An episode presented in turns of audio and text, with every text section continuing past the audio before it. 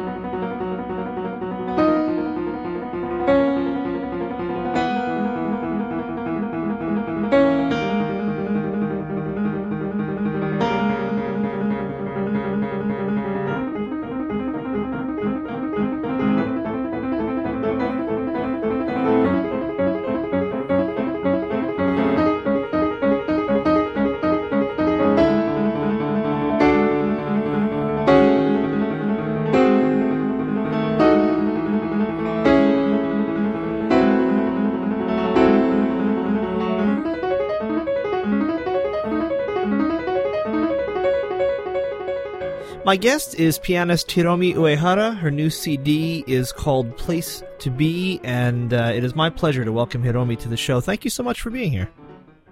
Thank you so much. How much time a year do you spend on the road, would you say? I don't know. It's too too many, too too too. Uh, I wouldn't say too much, but most of the time and that that was the kind of the the idea behind this record, right? It was documenting in musical f- form uh, your impressions of some of the places that you've been. Yes, um, you know, I was um, I was turning 30 years old, and um, I wanted to record my sound of 20s as an archival purpose, you know, and also as a solo, you know, solo piano work, because I think you know making a piano solo album is one of the hardest things to challenge for pianists and you know really be on stage just with piano one by one and you know and piano has been my best friend for past 24 years and and I really wanted to just face my friend. And um when I looked back my lifestyle in my 20s I realized that it was just full of traveling and I went to many places that I have never been and lots of people gave me the place to be, and I really wanted to thank the, the people and also the places. So it just became like my traveling journal album. What makes a solo piano performance or recording so difficult? What is the particular challenge of playing solo? Well, because um, I'm all on my own and I have to be a drummer and I have to be a bass player and I have to be a whole band, a whole orchestra by myself, you know, and you know, it only has I mean when I do the concert also on album, it only has one that the sound of one instrument. So, you know, to not bore people or you know, tire people or tire my, you know, for myself, you know, to, to not for myself. It's very hard to um, it's so it's so important to just keep you know just keep things happening and with one instrument. It's it's it's very hard. Is there also is it also that much more rewarding when it really goes well because it's all kind of just coming out of you? Well, you know, I mean, when I go to the stage to perform, I'm really on my own, so I have all all of the responsibility on the stage on, on my shoulder. So, of course, you know, when I can go through that, you know, go go through that, and when I can make people happy, yeah, it is rewarding. I don't know. I, I it's hard to compare it with you know when I'm doing it with my band because it's completely different style. It's very different. It's like playing solo piano is like let's say it's like boxing or judo, and playing with my band is like football. You know. and always the enemy is yesterday's myself I'm always just trying to go beyond what I've been playing and trying to find a new landscape in music and just trying to beat it, you know. but it's very different style. How do you go beyond uh, the you from yesterday? Try to take as much risk as possible, you know, because what it's the actually the hardest day to play is the day after the great performance and um, because I know the winning route, you know, so I try to avoid all the winning route that I took yesterday, and just you know because it's not it's not as fascinating as yesterday if I take the same route today. It's just like you know when you are walking down the mountain, you know, and then I happen to find amazingly beautiful fountain or waterfall or whatever here. And if I go to the, you know, if I take the same route the next day and knowing that there is a waterfall, it's not going to be as beautiful as when I first found it, you know. So I just try to find, go, go to the route that I've never taken before, just hoping that there should be something more beautiful that I've never seen before. The important thing is just just taking a risk and just try try new things every day, which is very hard, you know. But it's a journey to take every day. It's like a big whole new adventure.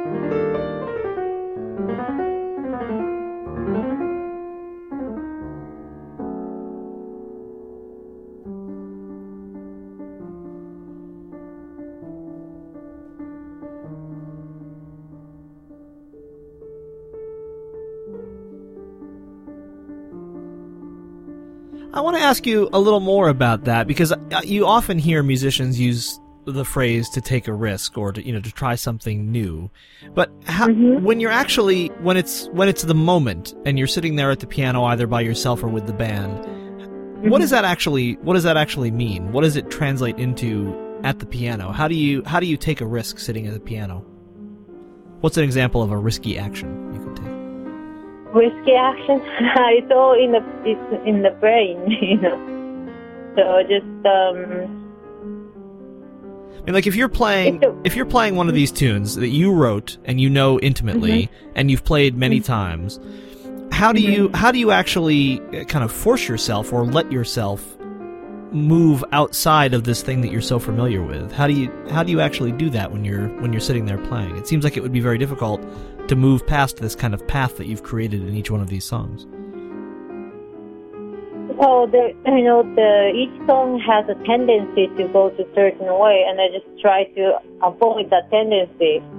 And it's just like um, talking to somebody. You know, if I say when I want to tell something to the person, there is so many different ways of saying saying things. You know, if I want to um, express how thankful I am. You know, there is so many other ways to say it, and I just try to find a new word every day, new vocabulary to be able to express what I want to express.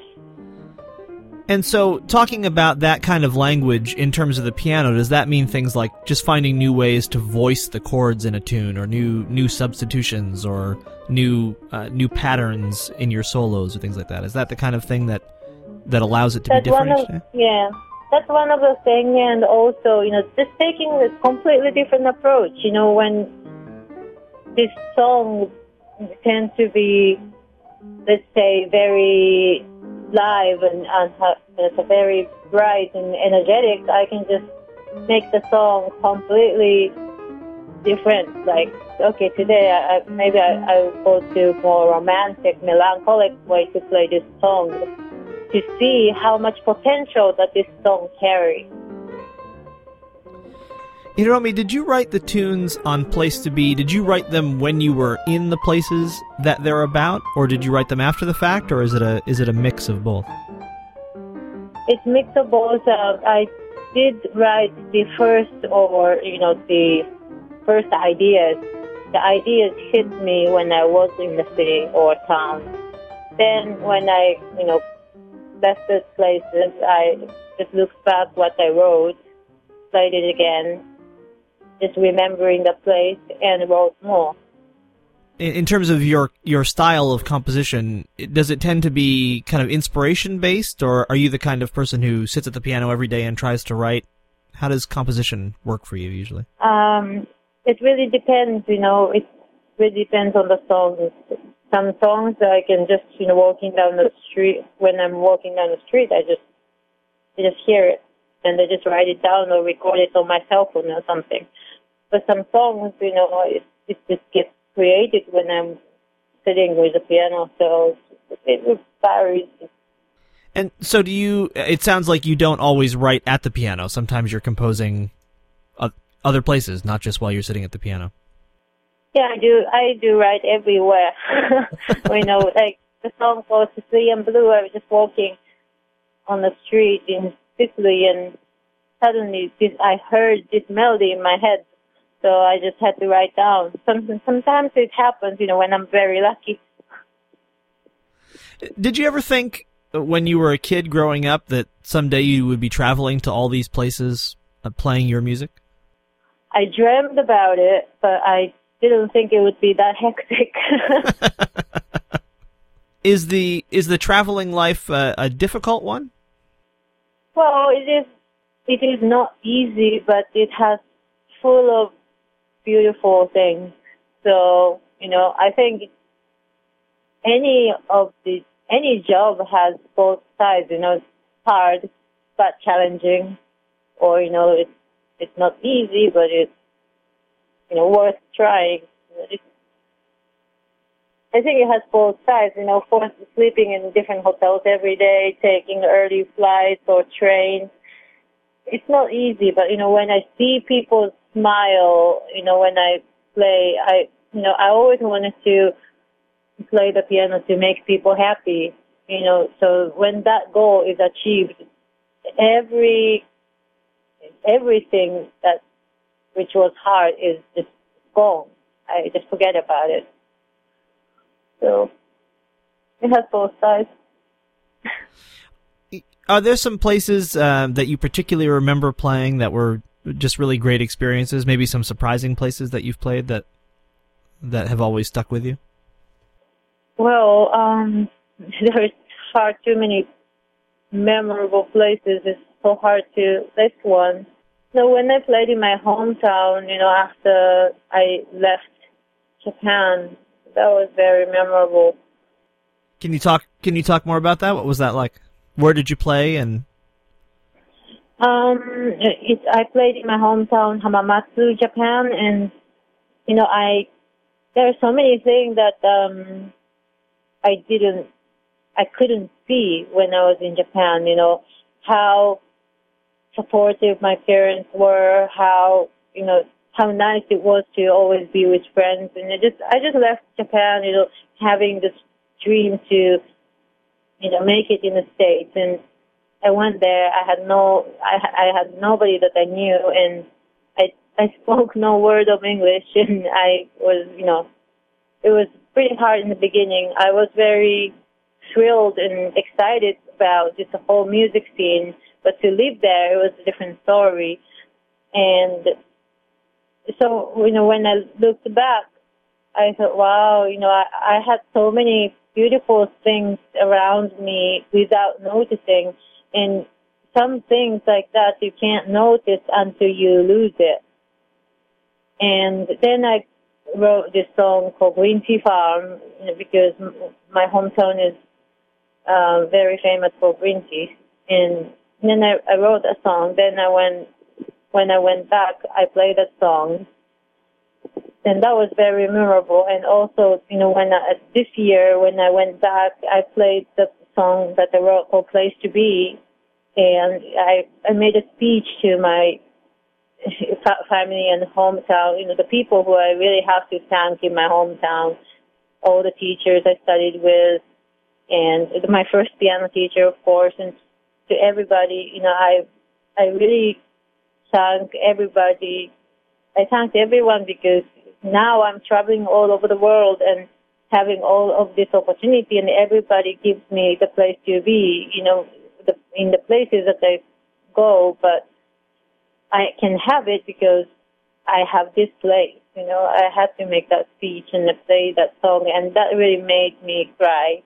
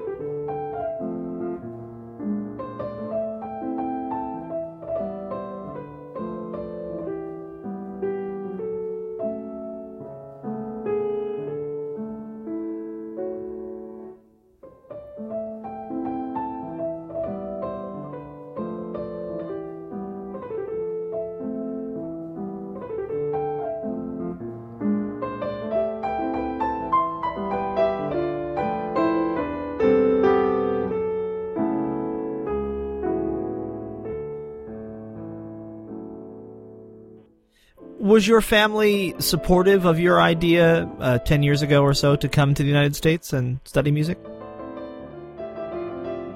Well, um, since I I quit my college, I, I was actually in law school when I was in Japan. wow, I never knew that. Yeah, I was in law school. I mean, I always wanted to be a pianist, and it was it was how can you say? It was a lo- long time decision for me. I mean, decision from many years ago. I, I wanted to be pianist since I was like 12 years old, so it was decided. But you know, I wanted to see many worlds as possible, so I went to law school to just you know meet people, experience more things. Then you know, suddenly I just felt that wind, you know, from the States that I have to go there. So I just quit the school. And when I told my parents that, you know, they, they, they didn't disagree with my idea to go to the States, but they said you know, at least why, why don't you just finish the school and go? But I just said, no, it has to be now. I know. And they just left. But they kind of know my personality, you know, that I, you know, when I decide things, nobody can stop me. I always have been that kind of person. So they just said, you know, as long as you're happy, we're happy.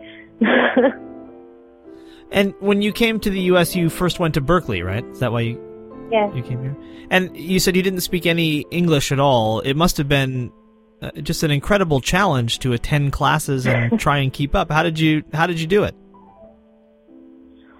Well, being in being in the class, it wasn't that hard because all of the studies were kind of in the, you know, we were playing and it was in music, so I didn't have to speak. I just had to play, and I just had to hear the notes to learn.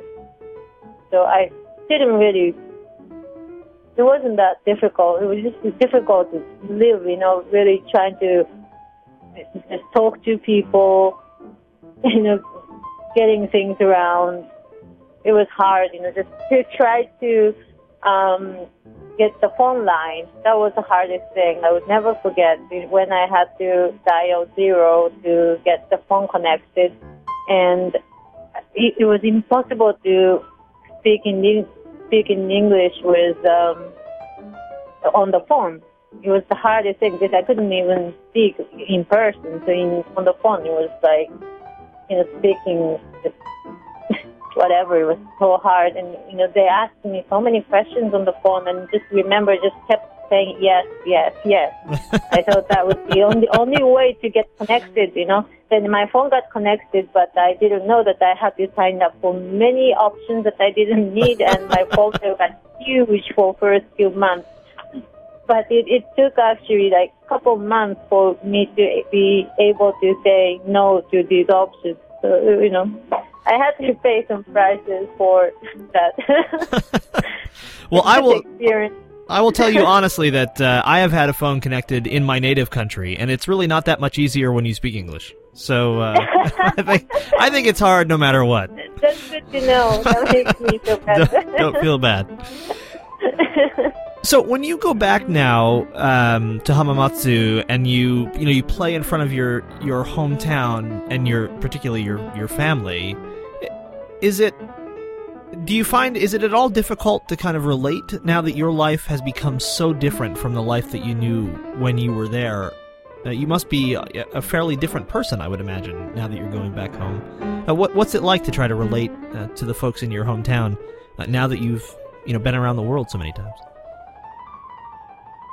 Oh, it's it's just such a nice feeling to be home. You know, I I just love the smell of the town. I love my family, and it's just a great, great place to be. I, I love it. So I just, I, you know, whenever I go back there,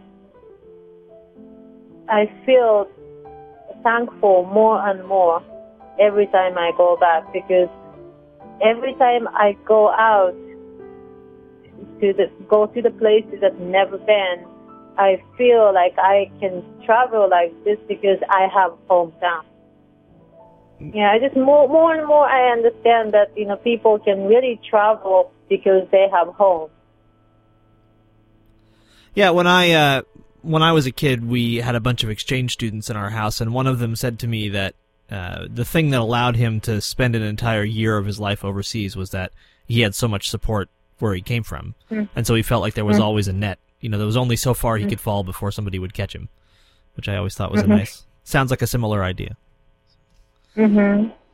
So, so now that uh, Place to Be has come out, are you playing uh, more solo gigs now that yeah, you're touring for this? I'm doing the solo tour. Yeah. And how has that been? Kind of night after night, just you and the piano. Well, it's so much fun. You know, I I love meeting the pianos because you know I don't carry my own piano to all over the world, so I get to meet new pianos every day. And for me, piano is like a person, and some pianos are well treated and they sound like they're treated well, but some pianos are, you know, very they sound sad. You know, they just talk. I feel the piano talks to me. I feel that you know, when when I first touched the piano, they said they just talk to me and say, you know, I've been treated so badly, and I don't feel like to be played. so I have to talk to them to encourage the piano and try to be friends I'm your new friend, so I want you to be happy. And they just keep playing, and they slowly start to open their heart. And okay, if you really want me to be played, then I can. And they start to answer to what I play, and it's that that whole process is so much fun. You know, when I talk about it, people think I'm crazy, but it, it really does. You know, the that's why I feel, you know, when I'm playing, sometimes I feel that some keys want to be played. I'm just trying to, you know, at least, you know, in, in the rehearsal or when I'm just touching the piano, I always try to um, play all 88 keys to just to say hello, you know. and do you have to adjust the way you play to the different instruments? Yes, of course, because every piano has different hammers, different weight. It's just different instruments. So I really have to get used to the new pianos every day and just trying to understand the personality. You know, what would shine this piano? What the strength of this piano? What is the weak points of this piano?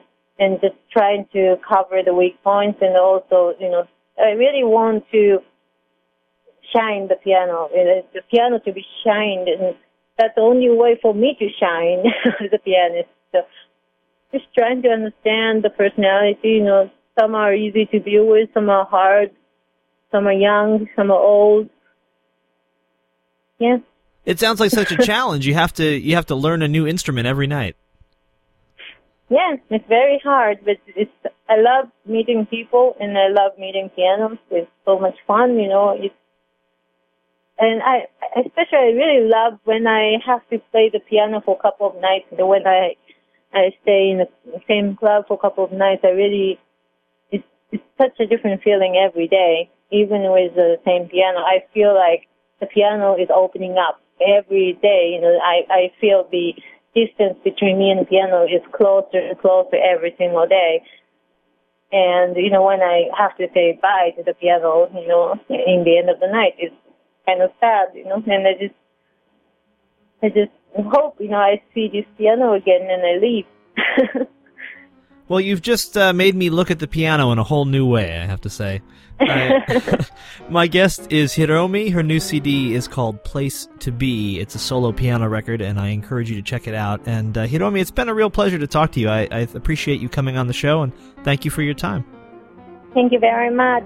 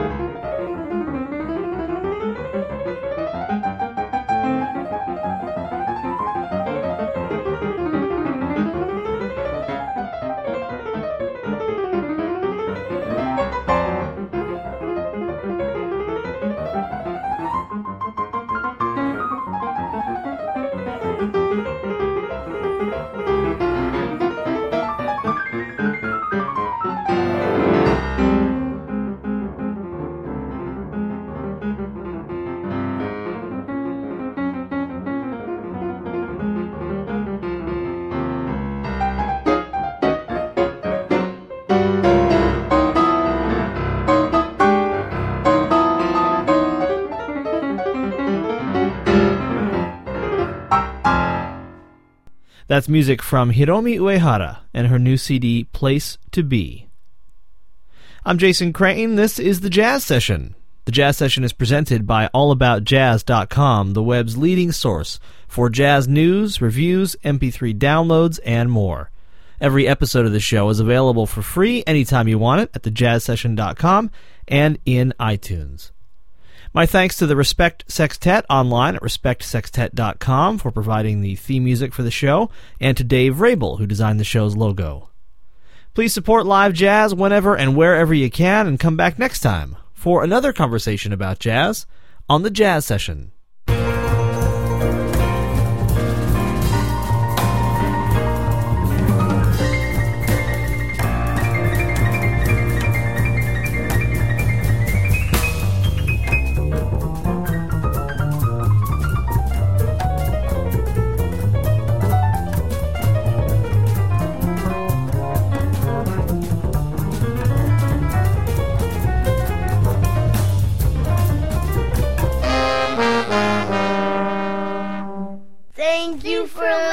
Listening, everybody. Bye. Bye. Bye.